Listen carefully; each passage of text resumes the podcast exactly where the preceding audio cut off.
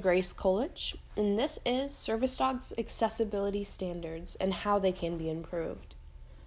Over the course of the next three episodes, we will be discussing the difference between various types of working animals, how service animals are specifically different, the laws that cover service animals, the accessibility standards, and how accessibility can be improved. First and foremost, it's important to discuss what a service animal is not. A service animal is not an emotional support animal. It is not a therapy animal, not a police canine, not a military canine, or anything in between. A service animal is an animal trained to perform tasks to aid in the betterment of the life of their disabled handler. Now, an emotional support animal is not trained. They can be any sort or any species of animal. They are not allowed in places that aren't already pet friendly, so they can't go into restaurants or grocery stores, but they're more than welcome in Pet Supplies Plus and Petco and other pet stores. They can, however, live in housing that is not pet friendly, so long as the landlord owns more than four properties and they file a reasonable accommodations request. Now, this reasonable accommodations request is filled by a doctor who knows and is well aware of their medical history.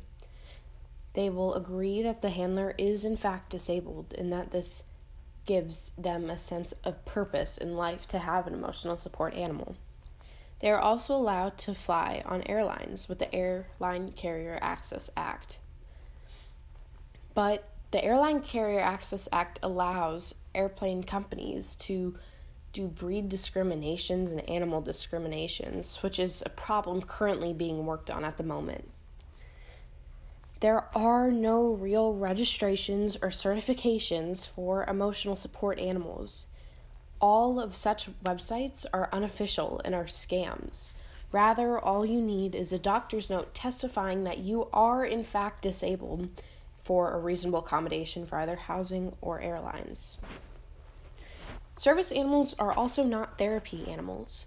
Therapy animals can be any species of animal, and they provide comfort to people at organizations like hospitals, schools, and nursing homes. They provide comfort to a variety of people in a variety of different circumstances. There's no laws that cover them, as they are not allowed in non pet friendly places, and they are also not allowed on airplanes or in houses that are not pet friendly in the first place. The training requirements are set by the organization that that animal is going to be working for, such as a hospital might have a certain test that they have to perform in order to be a therapy dog at that hospital. Now, working canines, police canines, military canines, those are all dogs that are specifically trained for law enforcement purposes. A service animal is not trained for law enforcement purposes. So, what exactly is a service animal? A service animal is a dog or miniature horse that is individually trained to do work or perform tasks to the benefit of an individual with a disability, including, but not limited to, a physical, sensory, psychiatric, intellectual, or other mental disability. So it's important to note that service animal covers anywhere from a physical, visible disability to an invisible disability. Invisible disabilities can include things like epilepsy, veterans with PTSD, normal civilians with PTSD, autism, which can include anything from Asperger's to low functioning, it can include people in wheelchairs and people who need canes, mobility support, diabetes. It covers almost any disability as long as an animal can help to aid in the betterment of that person's life. So, most common types of service animals include guide dogs, hearing dogs, medical alert, mobility, autism service, and psychiatric dogs. But it doesn't have to be limited to just those. There's things like medical response. So instead of alerting to an issue before it happens, which in some cases it's impossible, the dog can rather respond by go getting people or doing specific tasks to help break the handler out of a disassociation or a fainting spell, and the list just goes on and on and on. Having a service dog provides handlers with greater independence as well as enriched confidence to leave their home, foster social relations, and enter or re enter the workforce. So, it's important to note what rights service animals actually have. So, they may accompany their handler in public locations, with a few exceptions. So, these exceptions include places of worship like churches, extremely sanitary environments like a restaurant kitchen or an ICU burn unit. But that is about the extent of where they can't be allowed. They may accompany their handler everywhere else in a hospital. They may accompany their handler in restaurants, non pet friendly locations, hotels, and just about everywhere else. Now, service animals are covered under the Department of Justice's Americans with Disability Act for places going into locations that aren't pet friendly. When it comes to airlines, they're allowed to fly under the ACAA, though psychiatric animals have to have a note from a doctor, therapist, or other certified mental health professional. The ACAA is also allowed to do breed and restrictions on such animals which is a serious problem and is currently being worked on. When it comes to housing, they're entitled to stay in non pet friendly housing under the Fair Housing Act, so long as there is a reasonable accommodation request. This reasonable accommodation request must be written by a therapist or doctor. It does not have to state the disability of the handler, but the handler can be asked what tasks such animal performs. Service animals aren't considered pets, they're considered medical equipment, like a wheelchair or a cane or even glasses. That's why they're allowed in so many places that pets simply aren't. Handlers also don't have to pay pet fees at any location. If they stay at a pet friendly hotel, they do not have to pay the $25 fee or whatever it may be in order to allow their animal to stay there. They are considered, once again, medical equipment. And you don't have to pay a fee to take your wheelchair into a hotel room.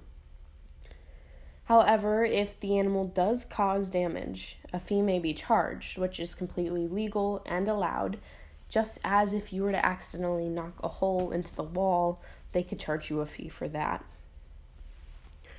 Now, the Americans with Disability Acts protects the right of people with disabilities to bring their service dogs and miniature horses with them to most public places. So, really, service dogs can go about anywhere. They can go to theaters, shops, even if privately owned, the shop owner cannot manipulate the law to their wanting. A service animal is allowed in the Air Carrier Access Act of 1986 ensures service dogs may travel with their owners on airplanes. But the Airline Carrier Access Act does have a separate definition of a psychiatric service animal and rather groups them with emotional support animals. Now, emotional support animals are not trained, so it's an unfair grouping of the two. And it is required that people with psychiatric service animals get a note from their doctors. And this is a serious issue. It is only continuing to discriminate against people with disabilities that you can't physically see. People have a variety of disabilities you can't see, whether it be a veteran with PTSD or epilepsy. You can't see everything. Them specifically asking for a note is completely discriminatory. The Fair Housing Act of 1968 stipulates that housing with a no pets policy must make an exception for people with service dogs or miniature horses so long as they request reasonable accommodation. So, what registries and training programs make an animal a service animal? Currently, there are no nationally or legally recognized service dog training certifications or identification standards. Every and all websites claiming to register service animals are scams and provide no validity. Both professional trainers and organizations and laypersons may train and provide service dogs.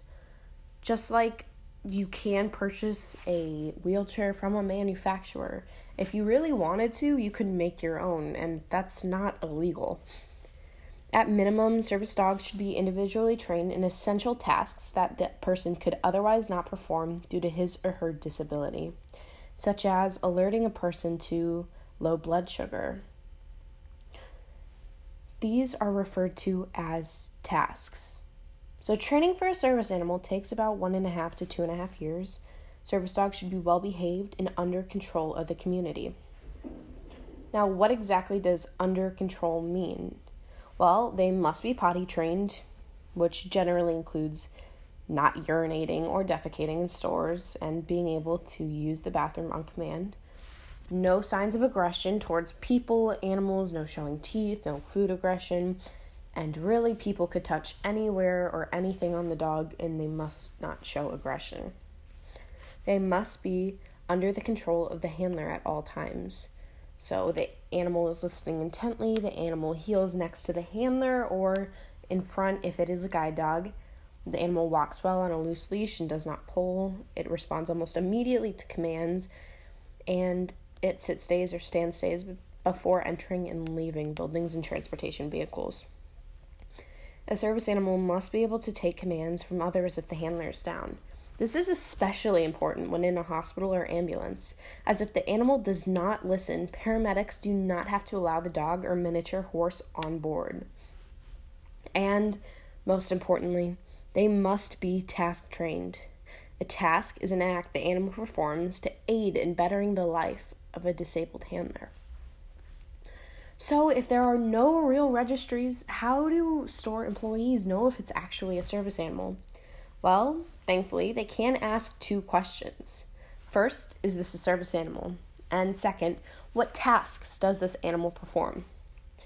If the person with the animal answers emotional support, the employee is able to ask them to leave, as under the ADA, emotional support is not a legitimate task. If the person answers protection, they are also able to ask them to leave, as protection does not aid in someone's disability, and on top of that, it shows signs of aggression.